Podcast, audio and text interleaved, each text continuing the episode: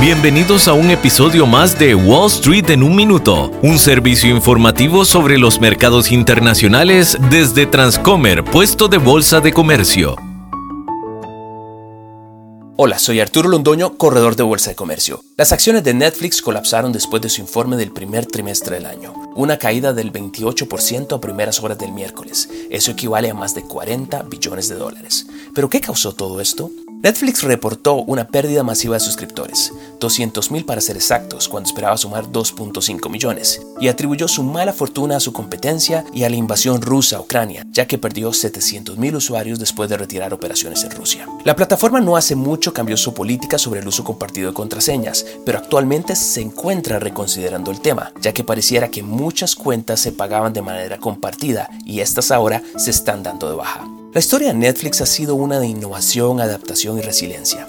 Logró sobrevivir a una era en la que muchas compañías de entretenimiento perecieron, pero solo el tiempo dirá si es capaz ahora de reinventarse en estos tiempos difíciles una vez más.